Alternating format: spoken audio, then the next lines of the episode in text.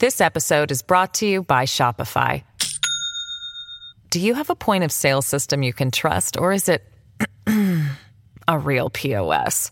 You need Shopify for retail. From accepting payments to managing inventory, Shopify POS has everything you need to sell in person. Go to shopify.com slash system, all lowercase, to take your retail business to the next level today. That's shopify.com slash system. The following is a Red Apple Podcast Network presentation. They say this is a big rich town. I just come from the poet's part. Bright light, city life, I gotta make it. Welcome to Dominic Carter's podcast. This is Dominic Carter's City Hall. Now, here's Dominic Carter. Police have an impossible job. Dominic Carter, Red Apple Podcast 77 WABC. Police have an enormously difficult job. And for a first hand perspective, joining us for the podcast is a retired NYPD detective and now psychologist, Dr. Tom Coughlin. He is the owner of Blue Line Psychological Services now in private practice, psychotherapy for law enforcement and other first responders. His credentials are impressive. Tom Coughlin also works with FEMA, the Federal Emergency Management Agency, as a first responder psychologist, Homeland Security, the Drug Enforcement Administration, and the NYPD affiliated peer support program. He will be honored in October, but I'll come back to that.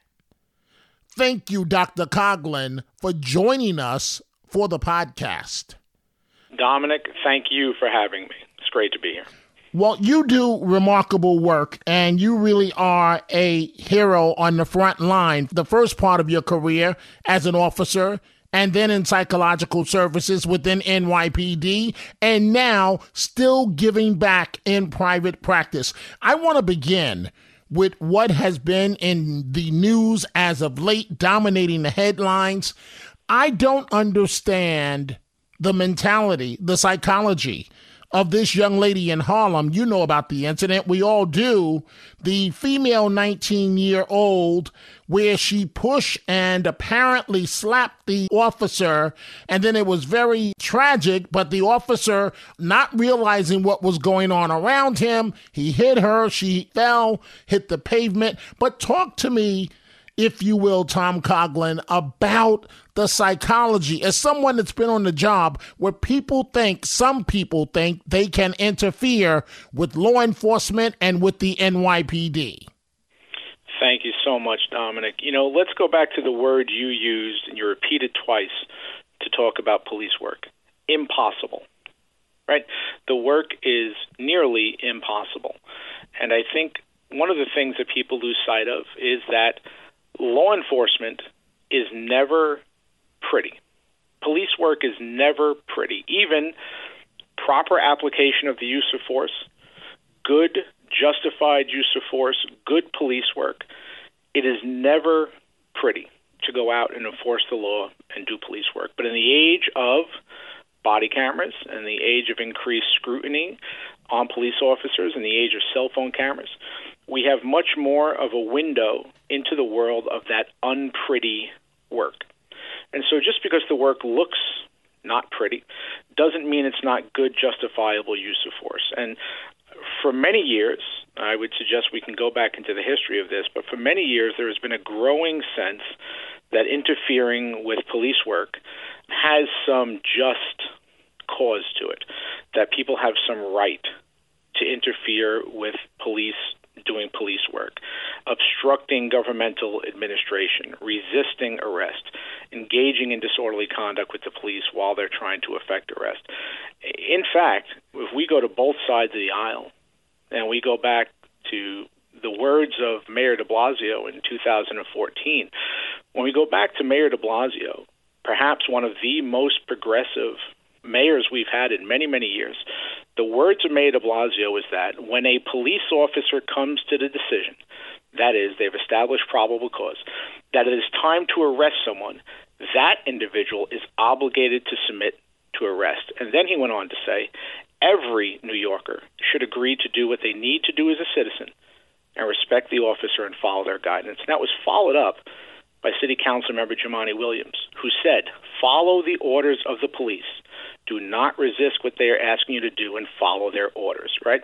And so we have on both sides of the aisle quite the word out there that what you must do in these situations is not obstruct governmental administration, not resist arrest, not interfere with police trying to effect a lawful arrest.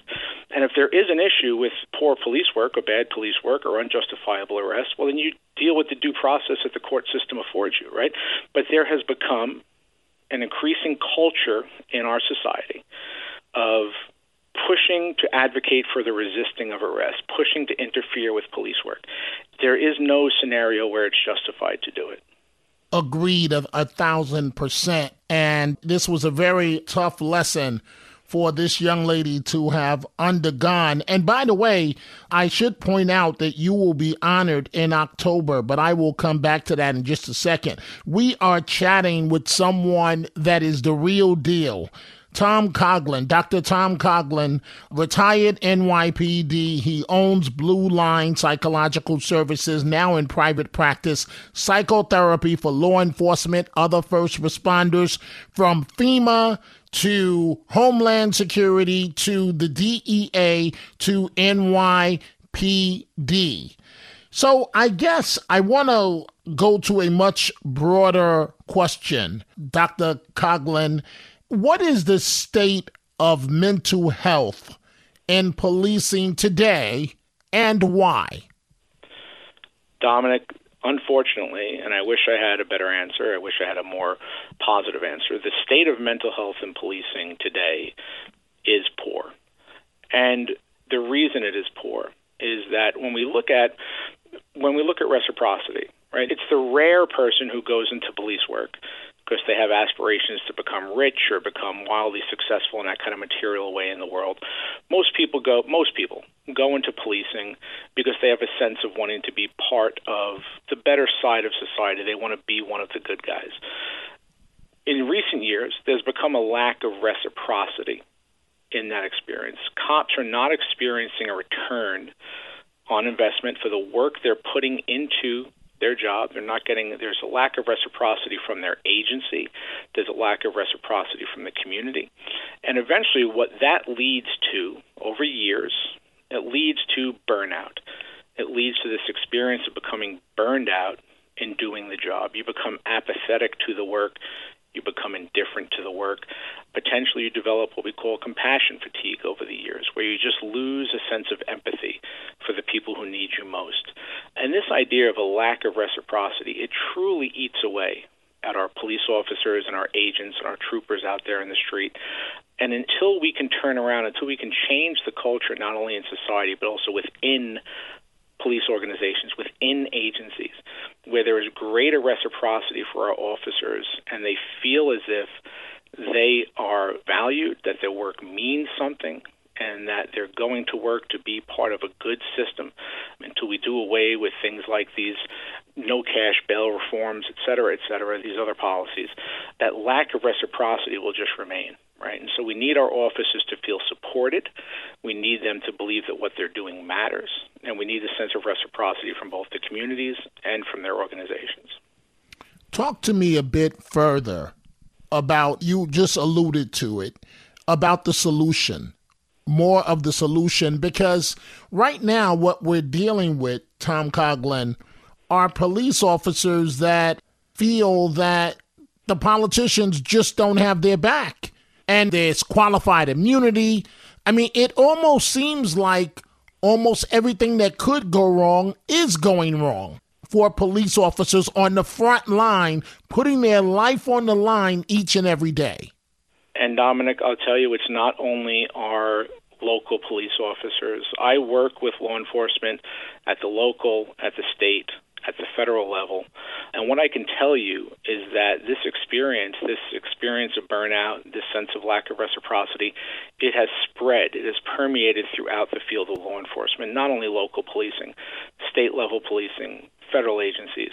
I work in my practice with law enforcement from all levels of government, civilian and uniform employees. And I can tell you that this experience, this sense of distress, this sense of despair that's running through our, our offices. We have officers retiring in droves. I mean, it used to be my grandfather was on the job from 1938 to 1972, 34 years, and his son was on the job as well. And it used to be that when you came on the job, you stayed on the job. The mentality now is 20 and out. Let me do my time and let me get out. And the more and more I find is that the officers that I'm working with in therapy, who are around, say, 14, 15, 16 years on, they are emotionally and mentally limping to the finish line, just trying with a sense of desperation to make it to that time so they can get out. That was never the mentality in the past. It is the mentality now because there is a true sense of despair among our law enforcement today. Talk to me Dr. Coughlin, and you have all the credentials. You've actually worked in the department, mental health department, screening officers in terms of mental health issues. So you've been on the front line. Talk to me, to us, about police suicides. It's a story that I've covered a very long time, and it breaks my heart every time when I think about the fact that an officer, he or she may feel that they have no other choice and they decide for personal problems, professional problems, they decide to take their own lives. It seems like we're dealing with more and more increased police suicides. Dominic, every single one breaks my heart and it's a topic that I even I have a difficult time talking about because every single one breaks my heart. To fully discuss police suicide, we could discuss this literally for days on end in workshops. But to to bring it together concisely, when we look at suicide, we have three primary factors. Right? We have a sense of helplessness, meaning that I am unable, I have no ability to change my situation we have a sense of hopelessness, which means that today is as good as it will ever be, and today is really bad. Tomorrow will only ever be worse. And we have a sense of unbearable emotional pain. I can no longer do this. When we put those three pieces together, that sense of psychache, that unbearable emotional pain, that sense of hopelessness, that sense of helplessness, when we put those three things together, and then we pour on top of that ready access to a firearm, and a culture, unfortunately, a culture in law enforcement that has not moved away. It's moving away, but has not fully moved away from self medication with alcohol and acceptance of alcohol abuse within the culture and a stigma against mental health and a stigma against reaching out and getting mental health treatment. When you put those things together in a pot, suicide almost, almost becomes an inevitability at times. I am so happy that since 2019, the numbers have begun to come down, but we haven't beaten it yet, right? And I, and I believe, if you would ask me to define what is the crux of the matter, I believe that really the linchpin here is organizational culture. And I could tell you stories about things I've seen and things I've heard within the agency, but what I can tell you is that there are two different sides of the messaging that goes on in law enforcement organizations. There is one side of messaging from the top down that says it's okay to not be okay. We want you to reach out. We want you to ask for help. You know, we want you to make use of all these agency services that, that we're, we're making available to you. And then there's another side where, in reality, there is unfortunately there are unfortunately consequences, career consequences at times for doing just that. And so until we bring those two messages together and find a happy compromise where there are no longer consequences whatsoever to reaching out for mental health help and getting the treatment that people need when they feel hopeless, when they feel helpless, when they're in unbearable pain, until organizational cultures change and the agency culture changes. We've done good work. We have great legislation out there that's supporting law enforcement suicide uh, prevention measures. There's a lot more work to be done. We are talking with Dr. Tom Coughlin, the owner of Blue Line Psychological Services. He's worked from uh, federal agencies and first responders to NYPD for many years. He's retired NYPD himself. The work that you do, Dr. Coughlin, is, is so positive and so helpful. There's an event coming up on October 23rd where you will be honored at St. Francis Preparatory uh, High School, a first responder memorial scholarship fund event. Tell me about that. This episode is brought to you by Shopify. Do you have a point of sale system you can trust, or is it a real POS? You need Shopify for retail. From accepting payments to managing inventory, Shopify POS has everything you need to sell in person. Go to shopify.com/system all lowercase to take your retail business to the next level today. That's shopify.com/system. Thank you so much for giving me that opportunity, Dominic. Yes, I am extremely honored, uh, humbled to announce that on October 23rd uh, of this year, myself and two other alumni of St. Francis Preparatory School will be honored at a 5K run and walk, as well as a mass and a scholarship event. It's in memory of the First Responders Memorial Scholarship Fund at St. Francis Prep, where they identify alumni from the high school who have gone on into the field of first responder work and left their mark sort of on that world. It'll be myself. It will be a retired. Uh, it'll be an alum from the fire department and an alum who was a U.S. Navy commander for many years. And the three of us will be honored at this memorial scholarship event. It's a 5K run walk at St. Francis Prep on October 23rd. very very excited to be there. Very honored. And, and I tell you, any success that I've had, I absolutely attribute to the amazing, really wonderful education that I received at St. Francis Prep during my times there from 84 to 88. And I'm just, uh, my father was a graduate class of 58. I followed in his steps and graduated in 88. My daughter followed my steps and graduated there in 21. And I am just so honored and, and humbled to be there. And anybody who wanted to participate or, or contribute, they can go online to sfponline.org or go to the SFP site at First Responders Memorial Scholarship Fund and get all the information information there if they wanted to participate. Well deserved honor for what you do. The first thing that I noticed in your office is that it's a very private area. And I guess it has to be that way for when you're counseling or talking to a law enforcement officer.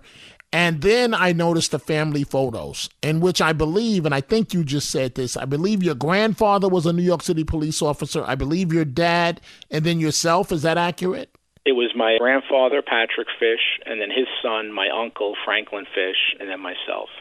And then yourself. Yes. And how has the job changed over time? And talk to me for a second about you worked in psychological services in NYPD. What was that like? You know, it was a wonderful experience. When I graduated, when I graduated with my doctorate in 2010, I was working toward my licensure hours. I went to work internally in psychological evaluations, which is the psychological side of the NYPD that does in service evaluations, not candidate screening, but evaluation of cops who are actively on the job and are having some mental health need. I learned a lot in that position, and one of the reasons that ultimately I retired and went into private practice is that one of the things I learned was that I can do more good from here in private practice than I found that I could do working internally in the department. And that's not, I really don't have much of an invested effort and reason to to sort of bash on in, in internal services. You know, they work for the best interest of the department and the city. But when you're working in psychological services in a department, your client is the police department. Your client is not the cop sitting in the chair in front of you. And so the best interest you have to keep in mind is the best interest of the police department, not the best interest of the cop sitting in the chair. Working in private practice allows me to keep the best interest of my client, the cop sitting on the couch, as priority. And I found that I could do so much more good here than I could have done there. And although retirement was a difficult choice, I found that I can do more good here than, than I could have done there. How does it make you feel because you have photos of your grandfather in your office that he was on the job. Yes. My grandfather's photo sits right above my desk. He stares down at me all day, as does the photo of his daughter, my mom, who passed uh, just a few weeks ago. And he stares down at me all day, and, and I know that his, his gaze is upon me. And so it reminds me at all times to keep my ethics and my integrity as a priority in all things, and to know that He is always watching me and I loved my grandfather growing up. He grew, I grew up in the same house with him, and I loved him dearly. And to know that he's watching over me every day, he's watching me over, over me not only to protect me, but he's watching over me to remind me that I need to keep my ethics and my integrity as paramount. And so it allows me to keep that focus. I really thank you for joining us for the podcast, but I do find the need to ask you this question. Throughout the years of law enforcement, NYPD yourself, then working in psychological services for NYPD, now in private practice, or working with local law enforcement, federal law enforcement in terms of psychotherapy. Can you give me one or two examples? What has been the best part of your job first? And then I want to ask you what's been the worst part of your job. Wow. Okay. The best part of my job is seeing somebody come in to my office on day one in a state of absolute emotional distress, feeling hopeless, feeling helpless, believing that things will never be better. And after a period of treatment, seeing that same person, you know, terminate from therapy, discontinue therapy because it's time for them to, you know, to take what they've learned here and, and to go back to, to their lives with it you know, I have a birth announcement of an officer's child that I keep here in my office. And years ago, an officer had come. This is going back some time now, but years ago, an officer had come in in a terrible way. And after a number, some time spent together, he eventually went back, was restored back to full duty, given back his firearms, and sent back to work. And on the day that we sent him back to work, he gave me a birth announcement. It was a birth announcement of his child. And he said, you know, when I came to you my wife was three months pregnant and I had a gun against my head and I was drinking, sitting in my car, completely intoxicated, ready to kill myself. And I made the decision to call for help. And if it weren't for you, if it weren't for the opportunity to help for you, people like you, my son wouldn't have a father today and he gave me that birth announcement and it stayed with me it stayed with me since and i keep that birth announcement in my office. And so moments like that make everything that's led up to today worth it every experience worth it. So those are the good moments. They might not sound like good moments but those are the good moments. The hard moments are the ones that the ones that i can't help. The ones who won't come or the ones who come because they're here on an ultimatum they're here on a second chance agreement and not truly engaged in the treatment and they come and they move through the motions and they go on with their lives and I feel like there's a lost opportunity right? So I think those moments when I feel like when I feel like I, I didn't connect right when I feel like I didn't do it that time those are the hard moments watching the ones leave that you feel like you maybe didn't help fix right? Wow. Have you had the experience of and obviously I would never ask you the name of losing a client that you tried your best to help an officer and it just didn't work out? When I say losing, I mean ultimately suicide. There's stigma everywhere, right? And there's stigma in mental health as well. And even therapists have things that that they feel stigmatized by and that they don't talk about. And okay. um, patient suicide, client suicide is a horrific, horrific experience. And so, yes, I've experienced very painful moments doing this work. It's something that you carry with you forever. It's something that, that you'll never forget, and, and it's something that I use, you know, to try to make myself remember why I do this, and and to be better with the next thing that I do, or, or whatever it might be. And you know, we talk about concealed suicidality, which is something we don't talk about a lot in psychotherapy. Concealed suicidality is the idea that not everybody who comes to you in therapy is going to actually tell you everything that they're thinking or feeling. Many cops come in here and they'll sit here and they'll go through the motions. But when you say, Have you been thinking about killing yourself? then they say no. Sometimes they're lying, but they tell you no because they're afraid of losing their gun, or among federal agents, they're afraid of losing their security clearance, which is even more of a career ender than losing your gun as a police officer. You lose your security clearance as a federal agent, and it's going to take you five years to get it back. And so there is concealed suicidality that goes on. Patients will come in and not be truthful with you, even though they're reaching out for help. They hold back certain things, and so concealed suicidality, loss of a client through suicide, it is a terribly painful experience. I close with this. An officer, male or female, listening to you on this podcast right now that may be on the fence, is comp- contemplating suicide, Dr. Coughlin, what do you say to that officer listening right now? Please, please reach out. If not to me, if not to your department's internal services, if not to your employee assistance program, if not to your peer support program, if not to your chaplaincy program, if not to your your your, your private uh, doctor, please reach out. Please call somebody, anybody. Please just have the courage to please pick up that phone because when we're contemplating suicide, we only see it through our own eyes.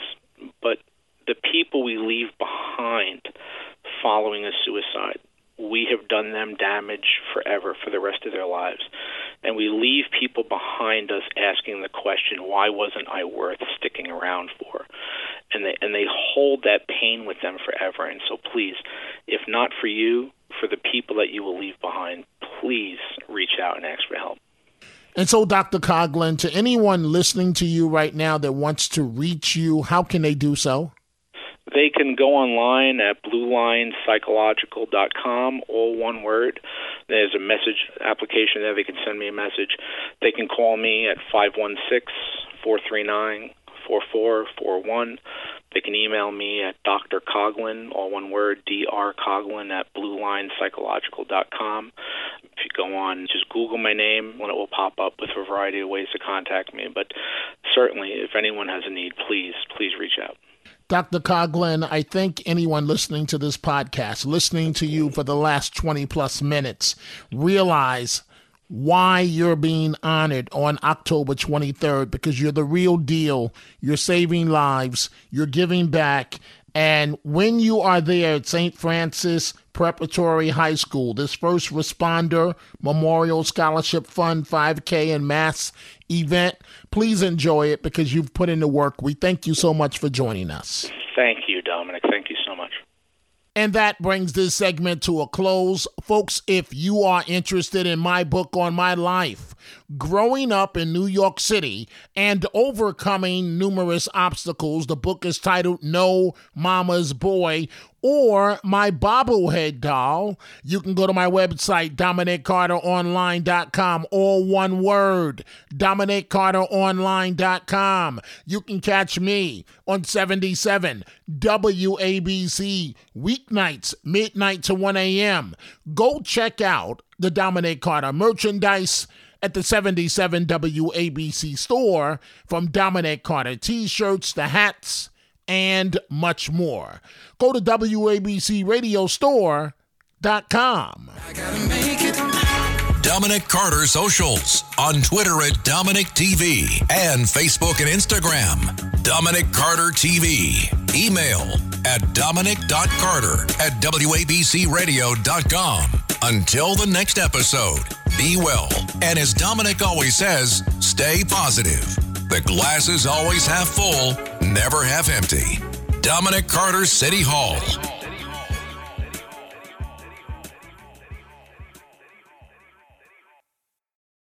For the ones who work hard to ensure their crew can always go the extra mile, and the ones who get in early so everyone can go home on time, there's Grainger, offering professional grade supplies backed by product experts so you can quickly and easily find what you need.